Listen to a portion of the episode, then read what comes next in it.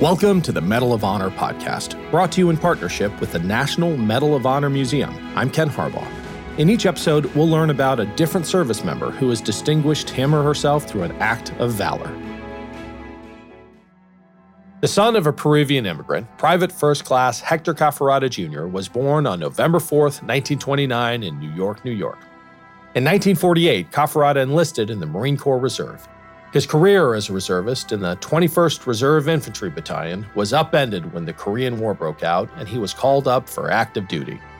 Within a month, Cafferata shipped to Korea with the 2nd Battalion, 7th Marine Regiment.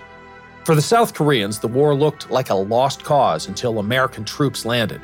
They reinforced the Pusan perimeter and launched a surprise amphibious assault at Incheon, retaking Seoul and routing North Korean troops. But the People's Republic of China, North Korea's neighbor and ally, intervened as the US and UN forces pushed the North Koreans to the border.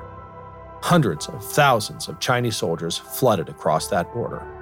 Hector and his fellow Marines dug in around the Chosin Reservoir. It was nearly Thanksgiving, and many Marines believed they would be back in the States for Christmas.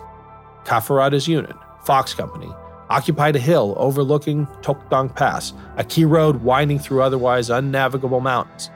As Chinese forces descended on elements of 7th Marines up that road, Fox was attacked by enemy troops looking to cut off their escape.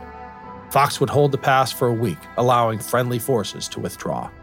One day in particular would test every ounce of Cafferata's bravery. On November 28th, an enemy regiment assaulted Fox's Hill. Cafferata, armed with his rifle and grenades, held the line against the enemy's attempts to pierce their defenses. He killed 15 enemy soldiers and wounded many more. Running up and down the perimeter, Cafferata braved enemy machine gun fire, mortars, and grenades. Slowing the enemy attack allowed his fellow Marines to reinforce that perimeter. When the enemy attacked again, a grenade landed in a fighting hole occupied by wounded Marines. Cafferata dove in, grabbed the grenade, and threw it back.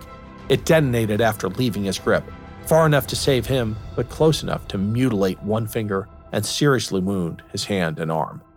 Cafferata kept fighting until a sniper wounded him, forcing him to be medevaced to Japan.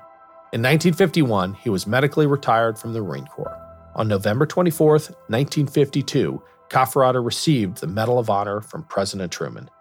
Speaking about his experience, he said, I did my duty. I protected my fellow Marines. They protected me. And I'm prouder of that than the fact that the government decided to give me the Medal of Honor. After his retirement, Cafferata married his wife Doris and had four children. He sold hunting and fishing gear for a living and passed away in 2016. Cafferata is buried in Quantico National Cemetery.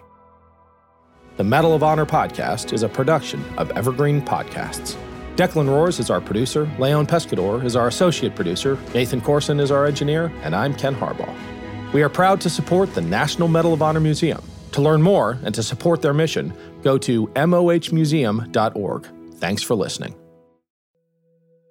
It was said that on the ship that traveled to the POW camp, the conditions were so horrible and the hold was so crowded that men would simply die standing up.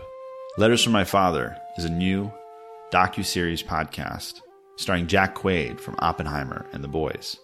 It's the story of one woman who retraces her World War II veteran father's steps after he was captured by the Japanese and kept in one of the most notorious POW camps and had to find a way to survive. You can find Letters from My Father from Voyage Media anywhere you listen to podcasts.